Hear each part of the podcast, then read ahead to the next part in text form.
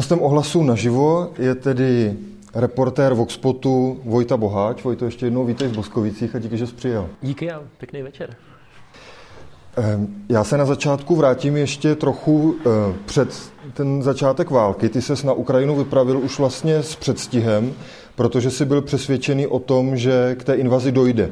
Proč a na základě čeho jsi to myslel?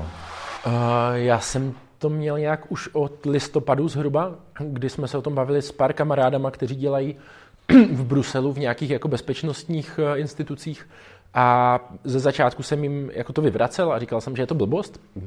A pak jsem to začal řešit s pár jako různýma, jsem začal tvořit různé jako možnosti, proč by se to dělo. Protože jsme všichni viděli, že to napětí stoupá, že opravdu jako ta armáda tenkrát bylo asi 130 tisíc vojáků kolem ukrajinských hranic, což je obrovsky nákladná akce, která sama o sobě jako většinou nemá smysl a něčeho tím chcete dosáhnout, když už nakládáte takové peníze. První jsem si to vykládal, že to je o nějaký jiný místo, že to je buď o uh, Blízký východ, Severní Afriku, nějaký zájmy někde jinde, protože jsem si nepřipouštěl, že by se to fakt mohlo stát na Ukrajině, že by byla invaze na Ukrajinu jiná než nějaký jako posílení té přítomnosti na Donbase. A, ale vlastně z toho mě vyšlo, že není kde co eskalovat, protože z Libie Rusko už vyhnalo francouze, teda v Libii mělo silnou pozici, z Mali vyhnalo francouze, z Sýrii už vyhráli a svým způsobem s Asadem.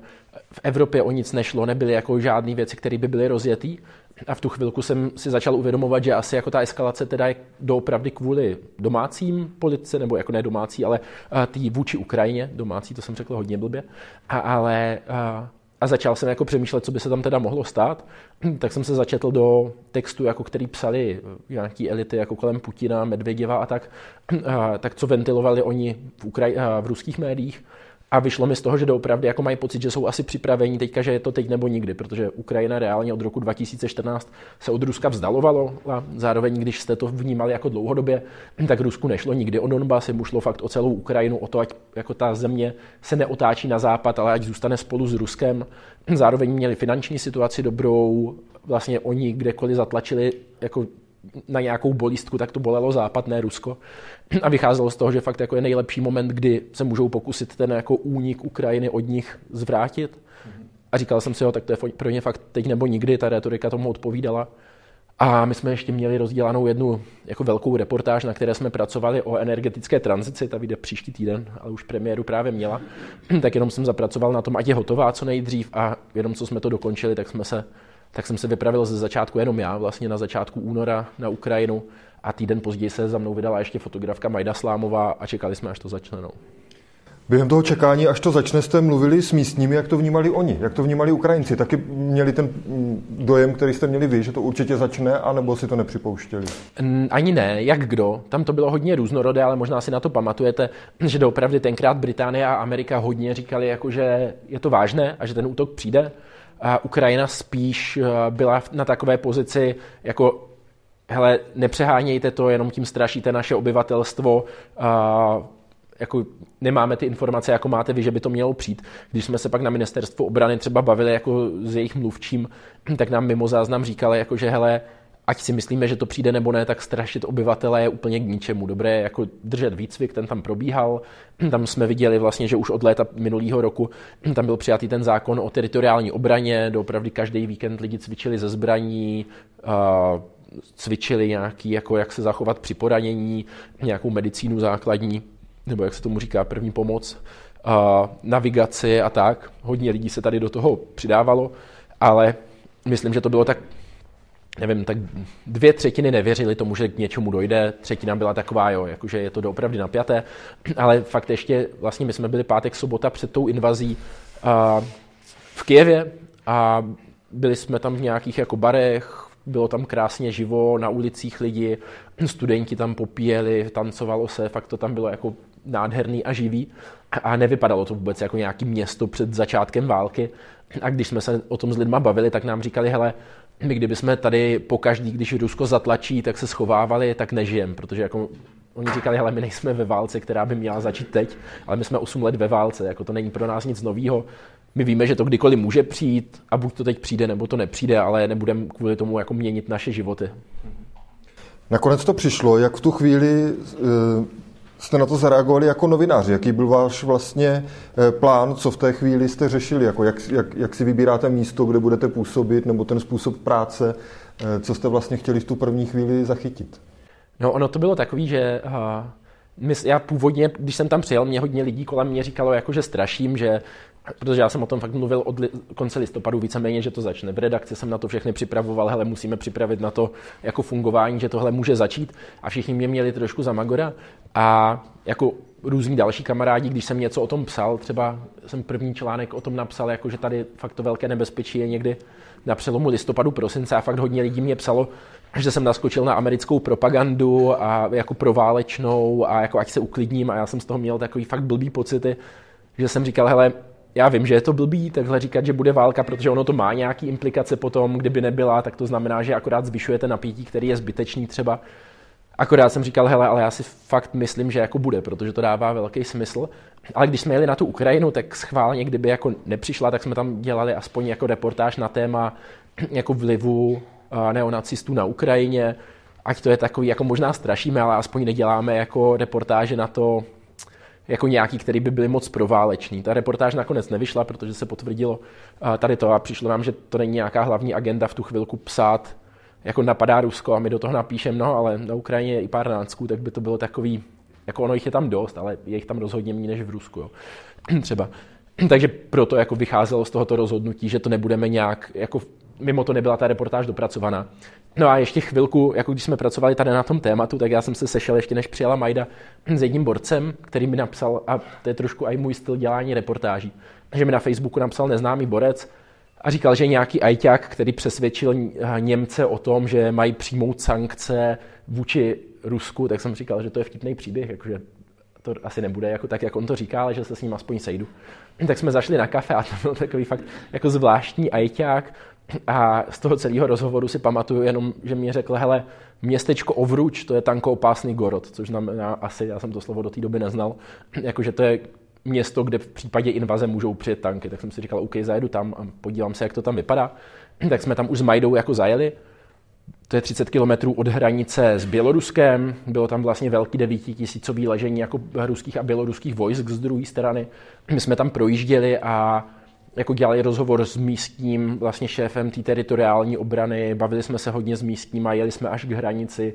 Po cestě jsme natrefili na jediný vojenský auto ukrajinský, kde tam byli jako eh, s velkým rádiem a sledovali, odposlouchávali komunikaci na opačné straně hranice a říkali, že nad nimi lítá nějaký vojenský letadlo zrovna. A vlastně jako tam jsme byli tři dny a každý večer jsme šli spát s tím, že jsem to docela intenzivně sledoval na sítích, co se děje, a, nebo nejenom na sítích, ale ze všech možných zdrojů. A už dva dny jako předtím, než to začalo, tak jsem chodil spát třeba ve tři ráno, protože jsem čekal, jestli jako nebudou nějaký signály, že to začíná.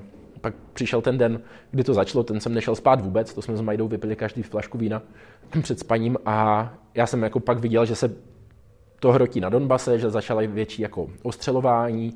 Pak se ozvaly ty zprávy z Krymu, že na takovým tom checkpointu, který je mezi Krymem a Ukrajinou, tak zmizeli vojáci, zhaslo se tam a poslední, jako co webkamera zabrala, tak byl utíkající voják. Tak jsem si říkal, to je váj, do toho vyhlásil Putin, vlastně se objevil v živým vysílání, tak už jsem jenom zbudil Majdu a říkal jsem, Majdo, asi začíná válka. A to bylo někdy jako o půl pátý ráno, možná trochu dřív. A tak jsme tam seděli, čekali, co bude, Putin vyhlásil válku a v tu chvilku nám nad hotelem proletěl Iskender jako střela jedna, která mířila na Žitomir tak jsme říkali, OK, tak válka je tady, zbalili jsme se. A jeli jste do Kyjeva. A jeli jsme do Kyjeva. Mm-hmm.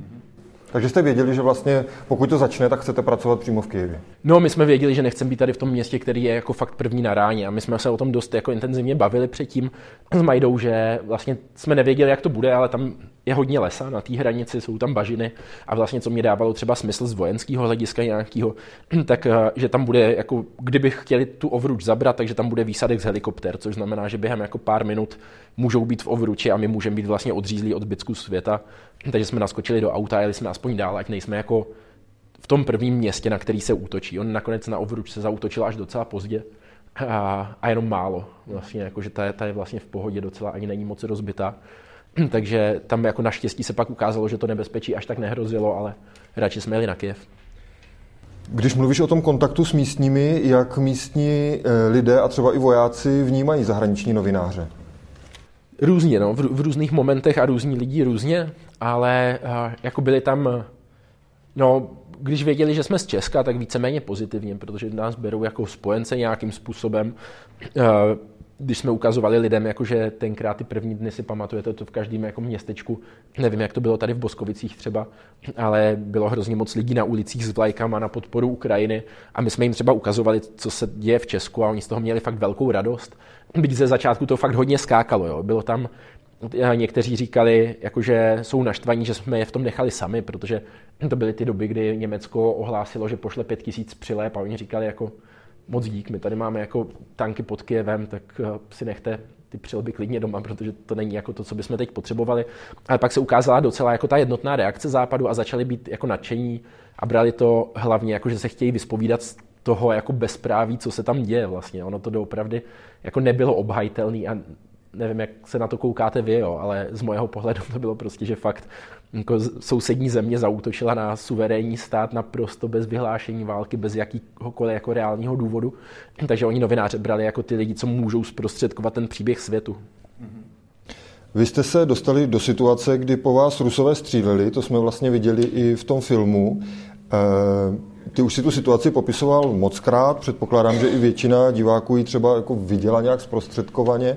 Mě teď zajímá, jak se na to díváš trochu s odstupem, jako vrací se ti ta situace nějak, nebo každý se tě na to samozřejmě ptá. No, dneska to bylo jako specifický, protože jsem dneska dostával eh, školení na na ovládání zbraně a první pomoc a tak od kluků, kteří se tomu jako věnují a mají nějaký army shop a jsou to vojáci, tak eh, jako mě řekli, že kdybych chtěl, tak tam můžu přijít a že, že nám dají jako nějaký školení, tak jsme s Anet byli a se podí, jako tam s ním asi dvě hodiny a dělali jsme takové věci, že mě borec škrtidlem jako zatáhl ruku, že se nemohla hýbat skoro a mě se udělalo blbě a vlastně se mě to začalo hodně promítat takový to ty vole, jakože teďka to tady řešíme, jak se proti tomu brání a hodně jsme se bavili na to téma, když ti střelí do nohy, co máš udělat, když do ruky, jak vlastně jako člověk, který dostane zásah, tak se má chovat, jak se mají chovat lidi v jeho okolí a mě to hrozně jako v tu chvilku teprve naskočilo, až se mě z toho vlastně udělalo jako docela blbě. A, ale to bylo i tím, že jsem měl umrtvenou ruku vlastně tím škrtidlem, takže to byl takový jako mix dvou věcí dohromady. Ale dneska se mě to vrátilo hodně, a jinak mě vlastně přijde, že se s tím postupně nějak jako vyrovnávám, že to není příjemná situace, dokud jsme tam byli, tak to bylo v pohodě úplně, to byl pořád takový ten adrenalin a takový to, jo, zprostředkováváme věci, stříleli po nás super, to je vlastně dobrý pro to, aby jsme ukázali lidem v Česku, jaký to je jako z první ruky a že tu emoci fakt se dá předat. A, a jako říct na tom, hele, ale nám se to stalo tady během těch dvou minut na videu, zatímco běžným lidem tady se to děje úplně pořád, jo. v tom Makárivu, že 9 tisíc lidí, to je prostě, tam byl dost dlouho jejich nějaký každodenní chleba.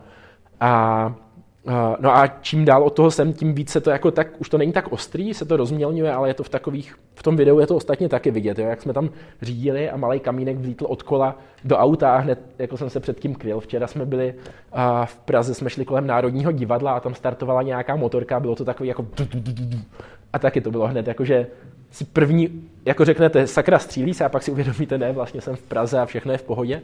A tak postupně se s tím jako nějak vyrovnává, což mě pak přijde fakt děsivý na základě jako tady té blbý dvouminutové epizody, tak když si jako řeknu, co to udělá s těma lidma na Ukrajině a jako jaký z toho budou mít traumata a jak dlouho a třeba děcka, který tam byli, jo, a ještě mnohým jako někoho zabili a tak, tak to je, jako to je něk, mnohonásobně, stonásobně tisíce jako silnější než to, co jsem zažil já.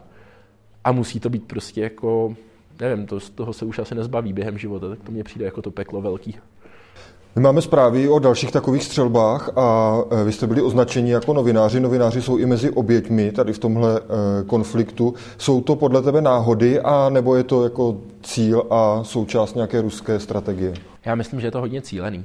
Ono, jako jak jsem říkal, tak tam to fakt nešlo jako vykládat jinak než prostě ruská agrese a čím méně informací o tom bude, tím lepší. Já myslím, teďka dneska, co jsem třeba četl, Eh, tak vlastně ono, ty věci, co teďka vidíme z Borodianky, z Buči, z Irpině, vlastně ty jako mrtví na ulicích a ty fakt jako děsivý obrázky, tak, eh, tak si asi Kreml Putin, někdo jako z těch lidí kolem něho uvědomili, že to pro ně fakt není dobrý, protože teďka jako Česko posílá tanky a obrněnce, ta podpora Ukrajiny se zase násobně zvýšila, Spojené státy přislíbili vlastně na základě tady těchto incident, nebo incidentů, ale těch masakrů, a jako další asi 100 milionovou pomoc v dolarech a dneska se k tomu objevilo a to jako Rusko si uvědomuje, že není dobrý, když je to dokumentovaný, jo, si myslím. A dneska proběhly zprávy, že se v Mariupolu objevily mobilní krematoria právě protože se za sebou snaží, ale jako zase jsou to zprávy, které jsou z Mariupolu nemáme zprávy, jo, takže otázka, jak se to potvrdí nebo ne, nicméně podle toho, co dělali tady, tak ne, jako nemám problém si myslet, že to tak může být, aby za sebou jako zametali stopy a jakože oni reálně nechtějí, ať se to dostane, ty informace o tom, co se tam děje ven. Byť s nima umí skvěle pracovat ruská propaganda, to je jako druhá věc, že doopravdy oni třeba před ruským publikem nic neskrývají, oni ukážou všechny ty obrázky, ale u toho vám řeknou, a naše redakce investigativně zjistila, jak Ukrajinci stvořili nový fake news, takže když jako někomu ukážete, hele, jako tady je video, který to dokazuje, tak Rusové vám na tom většinou řeknou, jo, jo, to znám, to, to je fake. A je to, takový jako depresivní. Nicméně, jako ti novináři, oni je berou podle mě jako tu protistranu. Takže, takže myslím, že na ně střílí cíleně. Měli vy už jste zprávy o tom, že dochází k takovým masakrům, když jste tam byli? Ne, ne, to ještě ne. No takhle. Uh, jako teďka si uvědomuju, že jo, zpětně, ale v tu chvilku jsem si to nepospojoval. Uh, my, když jsme byli v Makárivu, kde po nás stříleli, tak uh, jsme tam byli v krytu a tam jsme se bavili jako třeba s místníma a říkali nám, že jako byla tam paní s dvěma dětma a ta nám říkala, no my jsme jeli po Žitomírský dálnici, což je ta dálnice, co vede z Kieva přímo na západ a jedem a najednou prostě se objevil zle satank a začal po nich střílet, takže to strhla okamžitě, jako nějak se tomu naštěstí vyhla a jela na sjezd a dost objevila se z dálnice na první sjezd, první vesnice byl Makáriv, tak už tam byla tři dny v krytu a říkala, jako, že neví, co dál, protože prostě zůstali zaseklí v krytu, nemůžou se dostat nikam dál a říkala, jako, že tam stříleli takhle po autech. Pak, když jsme byli v tom krytu, nebo předtím, než jsme se tam dostali, tak jsme potkali taky civilní auto s, jako se zabitýma lidma. Když jsme byli v tom krytu, tak nám říkali o dalších tady těchto autech, co rusové rozstříleli. Takže jako to bylo takový, že jsme úplně nevěděli, co to znamená. Že jsme o tom věděli, že se to děje, nevěděli jsme, co je to za incidenty, jestli je to náhodná střelba, stejně tak jako na nás, nebo jestli je to něco cíleného a až teďka jako se to dá zpětně pospojovat jako OK, tak to bylo prostě cílený. Jo. Druhá věc je, že my jsme si to i tak vykládali, že když tam bylo třeba to auto s těma mrtvýma, kolem kterého jsme projížděli, nebo u kterého jsme se otočili, protože jsme tam potkali ruský vojáky, nebo jako ruský tanky a obrněnce vyskládaný na, na poli, takže jsme se rychle jako otočili a jeli pryč, než, než budou střílet, protože jsme nevěděli, co se bude dít. A my jsme zase věděli, že ta teritoriální obrana jako funguje tím způsobem, jak jste viděli tady, že naskočí do autobusu a jede na post. Jo? takže oni prostě teritoriální obrana nej, není armáda, takže nemají armádní auta, museli často používat, třeba když se potřebovali někam přesunout, tak civilní auta, takže řeknete jako OK, takže to, že po nich střílí, může být, že buď střílí po civilistech, nebo to může být, že se bojí, že jsou tam jako vojáci nebo nějací tady ti bojovníci té teritoriálky a střílí po nich. Ale nevíte, jako jestli je to prostě masakr civilistů nebo prostě obava o svůj život. Jako byť tím to vůbec neomlouváme, protože oni tam nemají co dělat, to je prostě invazní armáda na cizím území, která ostřeluje prostě civilisty, ale bylo by to nějakým způsobem vysvětlitelný. Ale je pořád, jako jsme si to nespojili do toho, že by to doopravdy jako tam poutali lidi a, a stříleli je jenom tak. Druhá věc, kterou chápu teďka, je, že to bylo jako pro ně to byl hrozný průser, co se tam stalo. To bylo jako totální selhání, který nikdo nečekal, že se stane. Oni měli dohromady, co vyplývá teďka z informací, co máme, tak měli dvě strategie. Jedna byla, že Kiev padne během 4 hodin od začátku invaze, což znamená, že 24. v poledne už by vlastně kapituloval Kiev, to byl první plán, a druhý, že během tří dnů to ruská armáda obklíčí celý a bude to bombardovat, až než se Kiev vzdá, že jako s ochotou zničit celý Kiev. Jim se nepovedl první plán a druhý plán se druhý den jako pokazil a tam byla 70 tisícová armáda ruská, která mířila na Kiev, která jako už druhý den se všechno podělalo. Takže jako to beru jako tak, že se to koncentrovalo prostě celý v těch pár městech, v té Buči, Irpini a Borodiance hlavně, kde prostě ta armáda asi byla brutálně frustrovaná, protože nikdo nečekal, že tak hrozně pohoří a jako chovali se pak jako nějaký totální zvířata, OK ale jako, no jako vůbec to neomlouvám, je to naprosto hrozný, jo. ale jakože si myslím, že to vychází částečně z té frustrace, že prostě nedosáhli ani zlomku toho, co chtěli a že to Ukrajinci fakt vyhráli na plný čáře, což oni si mysleli, že jedou prostě projet zemí, vystoupit v Kijevě, říct OK, tady je to teďka naše a prostě nic z toho se nestalo ani náhodou. Jaký to, ty už to trochu naznačil, ale jaký to může mít vliv na další, další vývoj té války? Že se objevily informace tady o těch, eh, o těch zvěrstvech, co se tam dějou. No tak určitě větší podpora teďka západu a Kijevu, to, že my tam posíláme tanky teďka, jako Česko třeba, je dost zajímavý, protože tam jako se tak nějak očekává, že to s tím souhlasilo na to, jo? Jako, že to asi neposíláme tanky jenom tak sami za sebe, ale myslím, že když se takhle moc už, jakože posíláme těžkou techniku do konfliktu, tak tam musel být nějaký takový souhlas, OK, vyzkoušíme to na Česku, který pošle tanky a uvidíme, jaká bude ruská reakce, ale myslím si, že to je fakt jako, že na to vlastně se zapojilo o stupeň dál, Teďka se to nějak zkouší, ale tanky jako už jsou prakticky dost podobný jako ty polský MIGy, který tam chtěli dodávat a tak. Takže to může znamenat fakt jako, v, jako posunutí té ochoty pomáhat Ukrajině ještě o další stupeň. Plus to, co vidíme v Mariupolu, jinak co se změnilo jako na bojišti, tak je jako to, že Rusové se doopravdy stáhli z velké části toho, co chtěli dobít a jdou teď z druhé strany na Donbas, kde se to od včerejška hrotí docela dost a budou se snažit jako finálně dobít Mariupol stoprocentně a upevnit si nějak ty pozice po cestě na Krymu. Zdá se nejspíš dobít celou jako Doněckou a Luhanskou oblast, ale jim se tam prostě to je neskutečný, já bych tomu fakt nevěřil dost dlouho, jakože se jim takhle hrozně nedaří, takže uvidíme jenom, jako co bude dál. Dost dlouho byly zprávy, že Ukrajincům už dochází munice, co se týče Mariupolu, tak včera zrovna mě volali kamarádi, že našeho společného kamaráda, který tam bojoval, tak, tak zajali rusové, že, jim, že se jeho jednotka vzdala, protože jim došla munice. Takže tam už jako dochází poslední zbytky a doufám, jako, že je živej, nebo tam nevím, co s nima bude vůbec, jako v tom Mariupolu, to je fakt hrozný. A jako jestli jim bude stačit, to jsem si říkal, že to minimální varianta, kterou Rusko chce dosáhnout, je jako dobít Mariupol a udržet si ten koridor na Krym, nějak se tam zabetonovat a prostě doma to ohlásit, jako vyhráli jsme, protože Ukrajina je denacifikovaná, což v ruským pohledu znamená, dobili jsme Mariupol, kde měl základnu Azov batalion, Krym má zpátky vodu, což znamená ten Cherson a vlastně to, že v severokrymském kanále, který teče z, a, z Dněpru, tak, je, a, tak jde zase voda, takže Krym už nevysychá, jako vysychal poslední roky. A když si udrží tady to, tak si myslím, že pro ně je to komunikačně už nějakým způsobem udržitelný doma, jako že jsme vlastně tak trochu vyhráli. Byť, byť jako tam umřelo, co víme teď, tak už snad k 15 tisícům ruských vojáků, rozbitý techniky fakt za obrovskou cenu, prakticky fakt jako trapná prohra, ale myslím, že to dokážou s tady tím vykomunikovat už. Mm-hmm. Ještě se vrátím k té roli Západu. Patříš k těm, kteří si myslí, že eh, Západ mohl a měl toho dělat eh, víc, nebo má dneska, očekáváš, že ještě jako eh, přidáme v té podpoře Ukrajiny, případně větším víc sankcí vůči Rusku a podobně, prostě být nějak aktivnější?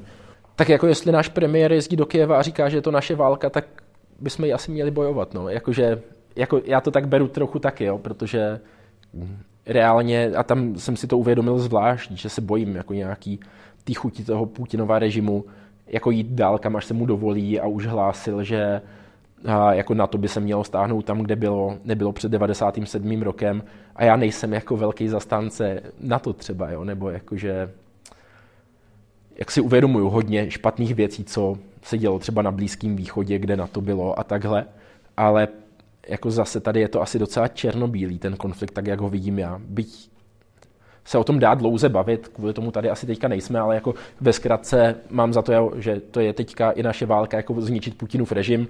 Zároveň jako ze všech sil říkám, jako že co nesnáším, tak je nějaká rusofobie a plošní odsuzování všech Rusů a takový to, když se na internetu objevují nějaký zprávy o tom, jako že Rusové jsou zvířata a že geografie říká, že takový vždycky byli a budou, tak to fakt nenávidím a hrozně se pak hádáme jo, z tady toho, protože jestli někdo fakt bojuje v současné době proti Putinovi, tak jsou to Ukrajinci a jsou to opoziční Rusové. Mám mezi nimi hrozně moc kamarádů a většina tady těch kritiků jako Rusů, že jsou to prostě zvířata a vždycky byli, tak nedělají ani zlomek toho, co dělají jako tady ti jako opozi- ti, co bojují proti tomu režimu doma, co nasazují, prostě co proti němu bojují už 22 let. Ale... A pracuješ ty sám s nějakou jako prognózou toho, jak by se ta válka mohla vyvíjet a jak by, jak by to mohlo celý e, skončit? Mě tam zaujala v tom filmu ta, mimo jiné ta scéna, kdy ta zdravotnice e, zaškoluje ty vojáky a na závěr jim říká, všechno dobře dopadne. Jako, e, tohle je nálada, která tam panuje a cítíš ji třeba ty taky, nebo, nebo jak to vnímáš? Jo, panuje, panuje jako dost silně od samého začátku, jako že nám všichni říkali, to bylo neskutečné vidět, že jako na ně jako se valí tak silná armáda, jako věděli jsme, že na hranicích je 200 tisíc vojáků, ruská armáda je násobně silnější, ale prostě oni tam byli, no jasně, my je porazíme, to je v pohodě, protože my jsme jako my máme kozáckýho ducha, jsme svobodno domyslení lidi a Kiev prostě naši dědečkové nebránili proti nacistům, aby to teďka jako ruští fašisti zabrali zase a byli fakt jako hrozně pozitivní. Pak třeba u té Irpině, když jsme tam byli během těch bojů, tak to už bylo vyhrocenější, ale pořád to bylo jako my, my se nedáme a jako byli si v tom hodně jistí. V tom dobře fungovala ta ukrajinská strategická komunikace, která dost zvedala jako ještě toho ducha, kdy jako komunikovali tady to Zelenský zůstal, a to nebyla strategická komunikace, ale realita, to, že Zelenský, Kličko, Porošenko zůstali, Zelenský se svojí rodinou prostě a v Kijevě a takový to, hele, my se nevzdáváme, jsme tady s váma, nejsme nějaký jako skorumpovaní zbabělci, jako byl Janukovič, který utekl při prvních problémech, ale doopravdy tady budeme bojovat. A jako bylo to úplně neskutečný. No. A já, jestli boj, jako pracuji teď s nějakou prognózou, tak si myslím, že to, co jsem říkal, no.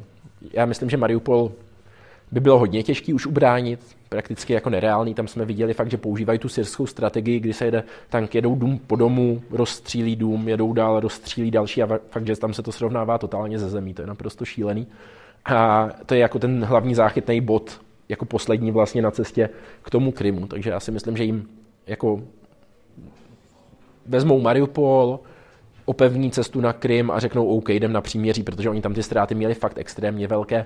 Spíše otázka, jestli právě po té, co se stáhli od Kieva, tak se ukrajinská armáda nezvládne nějak přeskupit a třeba jim jako probít cestu jako kolem Melitopolu, což je právě mezi cestou na Krym a, a, a Mariupolem, že by jim ten koridor nějak prostě přervali.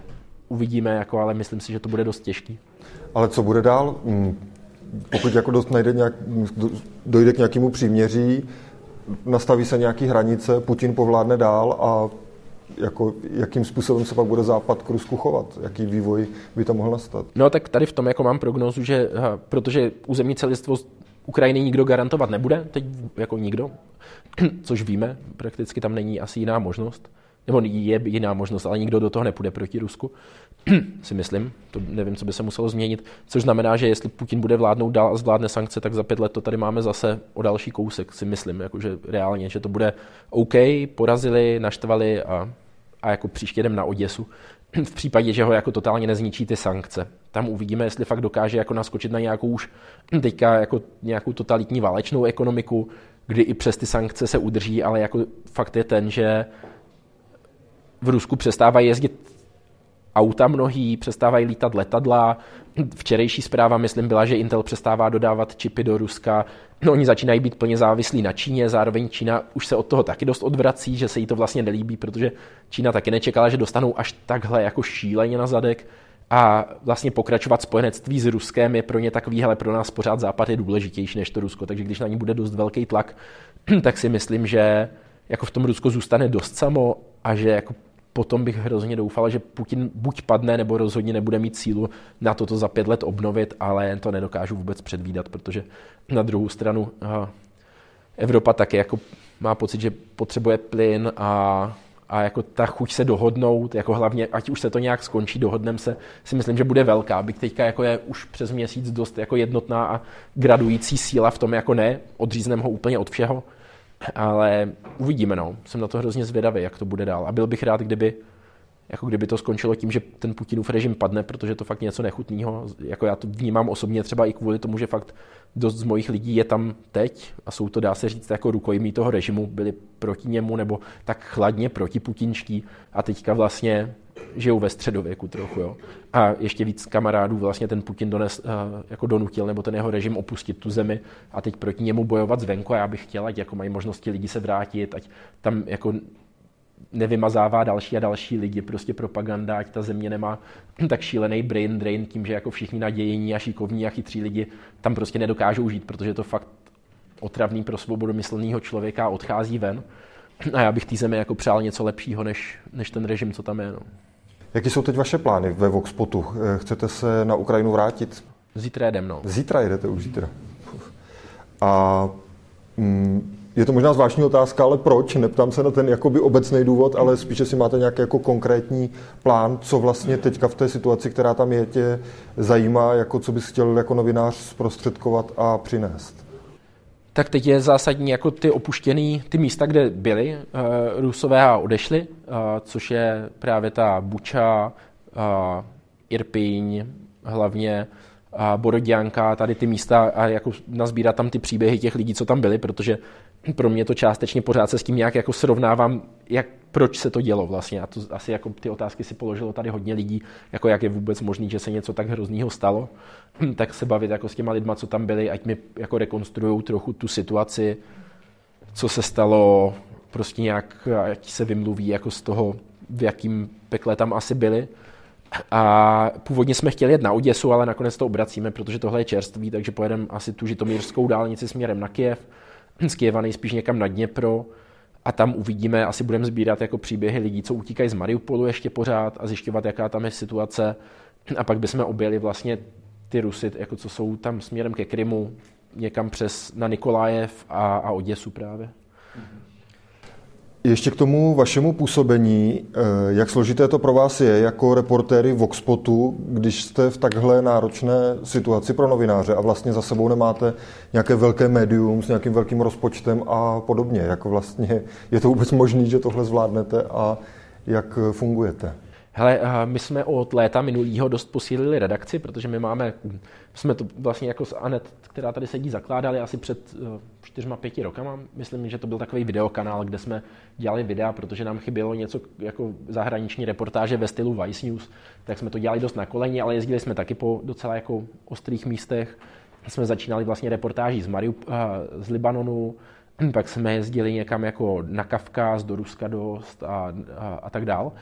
A teďka už to došlo k něčemu, kde jako na to bylo málo peněz, ale zároveň jsme už do toho vložili dost úsilí, věděli jsme, že je docela poptávka po něčem takovým a právě během loňského roku jsme udělali business plán, půjčili jsme na to peníze a řekli si, hele, tak buď to bude, nebo to nebude, ale jako vyzkoušíme to. S tím, že když se Voxpot povede, tak je to krása, vydělá to peníze, bude tady jako česká soukromá BBC, která prostě jako první český médium se zaměřuje primárně na Česko ve mezinárodním kontextu, ne jako všechny ostatní média, že hlavně je jako Kalousek a Babiš a pak všechno ostatní, ale tady to bude spíš, hele, tady je Evropa a tady je země, která má zhruba velikost většího světového města a vlastně na který fakt, která není půpek světa, ale dotýkají se jí ty trendy, které jsou jinde. Takže jsme si řekli, že takový médium nám tady chybí a buď se rozjede a bude fungovat a bude to super a budeme dělat reportáže ze zahraničí, anebo pojedeme prostě do Kanady a budeme tam makat někde za barem a splácet to, co jsme si na to půjčili. Což je taková nenápadná výzva, kdybyste někdo měli 100, 100 padem měsíčně navíc, tak jako vím, co s nima. Ale uh, tak jo, to byla ta, to promo a na, jaká byla otázka? Otázka byla, eh, jak se vám to vlastně daří jo, fungovat jo. teďka v té situaci té války? No? Jasně, no. Jako bez toho zázemí. Jo, a to je právě to, že od loňského léta, tak my jsme začali budovat redakci, teď je nás tam asi 13. A jako zatím máme jeden až dva texty. Včera poprvé byly tři texty za jeden den. A a postupně to nějak bobtná a já, jak jsem říkal, tak jsem tu redakci dost připravoval na to, že něco takového se stane. A já si myslím, že ta válka na Ukrajině nás potkala jako v prvním momentě, kdy už jsme byli připraveni na to, aby jsme měli zázemí silný, kdy vlastně jsem se na měsíc odpojil a i tak, nebo prakticky odpojil, jo, jakože jsem jezdil po Ukrajině a psal reportáže a moc jsem jim tam s tím neradil a nepomáhal, takže vlastně všichni ostatní dali hlavy dohromady a začali dělat jako texty, které byly důležité, sledovat tu situaci na místě, psát jako uh, věci, organizovat akce, jako debaty různý, třeba k tomu, jak se vyvíjí ta situace a vlastně ta redakce hrozně dobře frčela. Když jsem s něčím potřeboval pomoct, tak byli schopni i pomoct, ale já tu Ukrajinu mám naštěstí docela jako naježděnou, že jsem to až tak nepotřeboval a šlo to, no. Bylo to docela, jako měl jsem hroznou radost z toho, jak to šlape vlastně doma v zázemí, a že my fakt do toho akorát jim můžeme posílat třeba jako texty na editace, na nějaký konzultace, že do toho vznikají nezávisle na nás jako další akce, který jako tam zbytek redakce organizuje. Takže to šlo, no. Bylo, bylo to... A jaká byla odezva? Jak, jak se to projevilo na zájmu o Voxpot a mm, čtenosti, sledovanosti vašich pořadů a podobně? No, tak jako je to smutný, ale obrovsky. Nebo jako smutný je to, že že se mu jako stalo něco takového, aby, aby nás to nakoplo, ale jako nakoplo nás to dost. Jako, že my jsme měli třeba běžně kolem 200 až 300 tisíc lidí na webu do té doby, jako za měsíc a teď jsme měli za březen, jsme tam měli tři čtvrtě milionu nebo skoro 800 tisíc lidí, takže jako se z více než dvojnásobila návštěvnost, lidi byli hrozně ochotní, protože ono se nám fakt stalo to, že jsme týden byli v Kijevě jenom já s Majdou z českých novinářů, nikdo jiný prostě, takže nás brali do české televize na rozhlas, všichni jako po nás chtěli rozhovory, že jsme to ani nestíhali a ono zaplatit se jako takovou viditelnost ve veřejném prostoru by nás stálo tak třeba jako 5 milionů jo, do, do reklamy. A zatímco tady jsme to měli, jakože to povědomí o tom, že Voxpot existuje, najednou úplně brutálně vyskočilo. A teďka už asi o tom budete slychat i jako běžně, pravděpodobně. Tady nikdo nevěděl dřív, že Voxpot je, možná kromě tebe, protože jsme o vás psali, ale, ale jsme psali dva roky zpátky vlastně článek o regionálních médiích a ohlasy tam byly dávaný za příklad. Mimochodem, jsem hrozně rád, že to existuje. To je jako, jestli je něco fakt důležitého... To promo ti fakt jde, ty. Na všechno Nejenom pro tebe. ne, jestli je něco fakt potřebného, podle mě, tak jsou to jako věci ze zahraničí a věci na jako místní úrovni. Myslím, že jako fakt toho máme hodně o parlamentu a Praze. A jako tohle jsou věci, které by zasloužily mnohem větší podporu, ale málo kdo to podle mě chápe a byl bych rád, jako kdyby to pochopení se nějak víc rozšířilo mezi lidma. Teď jsme o tom měli tady i debatu krátkou, jak, jak všichni chtějí, jako právě tady to, no a co, co teda jako Babiš, máš na něho něco? Tak no ne, tím se zabývá 50 dalších médií, byť jako nedokonale pořád, bohužel, ale, ale jakože tady to vyloženě chybí, no, mně přijde. A myslím, že nám to trochu v tom pomohlo, ale zase vidíme, že teďka se to stáhlo od Kieva, lidi hrozně jako hypuje ten pocit ohrožení. Že jo? Jako nevím, jak jste zažívali vy první dny války na Ukrajině, ale co vím od většiny lidí, tak prostě takhle zažívali nějak jako s mobilem v ruce a scrollovali tam Twitter a, a všechny možné denníky a tak. A teďka už vidíme, že se lidi přestali bát, že ten konflikt se stáhl od Kieva, zůstal zase se vážení jak tak na Donbase. Teďka to trošku zvedlo to, když se zjistilo, co Rusové teda dělali jako v těch místech, které opustili Pravděpodobně ještě bude vlna zájmu kolem Mariupolu, jak se zjistí, jako jak to tam vypadalo, jestli se to zjistí. Ale jako asi to cítíte na sobě, že už to tak nějak jako je takový, uf, už to nezvládáme, už jdem se věnovat zase jako zahrádce a svojí práci a rodině a tak. A to je naprosto běžný. Jo. My jsme to i psali, že jako to bylo naprosto nesnesitelný, jako to množství informací, které ten první měsíc války lidi vstřebávali a nejde to udržet, nejde to udržet emočně, nejde to udržet nějak jinak. A my to taky vidíme, že už to zaspadá, ale jako co se týče Voxpotu, tak to povědomí nějaký zůstává a to jestli jsme měli jako pořád na webu 20 lidí dřív, nebo 20 lidí dřív, tak teďka tam máme pořád 50 lidí jo, a jako je vidět, že tam už lidi chodí, že nám píšou takový to, že je to první médium, který si po ránu odevřou a to nám dělá hroznou radost samozřejmě. A uvidíme, jak to bude dál. No. Teďka na tom makáme, ať to, ať to zůstane a, a ať opravdu do Česka ten svět trochu dostaneme, protože to byla ta původní vize, jako ať z Česka udělat něco trošku světovějšího, ať nejsme takový hobitín, ale jako takový Švédsko, no, kde fakt jdete po ulici v malém městě a s někým se pobavíte o konfliktu v Palestině, o tom, co zrovna dělá tigrajská armáda, o ekonomice Číny a pak se rozloučíte a jdete zase dál. Tak vlastně to je taková naše vize jako takových víc světových lidí v Česku. No. Vojto, moc díky za rozhovor. Já eh, ještě než překročíme k vašim otázkám, budu pokračovat v té promosérii, protože jsem zapomněl říct jednu důležitou věc a to je to, že výtěžek dnešního večera je věnován právě na podporu Voxpotu, takže pokud jste tak ještě neučinili, můžete přispět tady eh, do té sklenice. A teď už bych teda poprosil vás, jestli máte nějaké dotazy.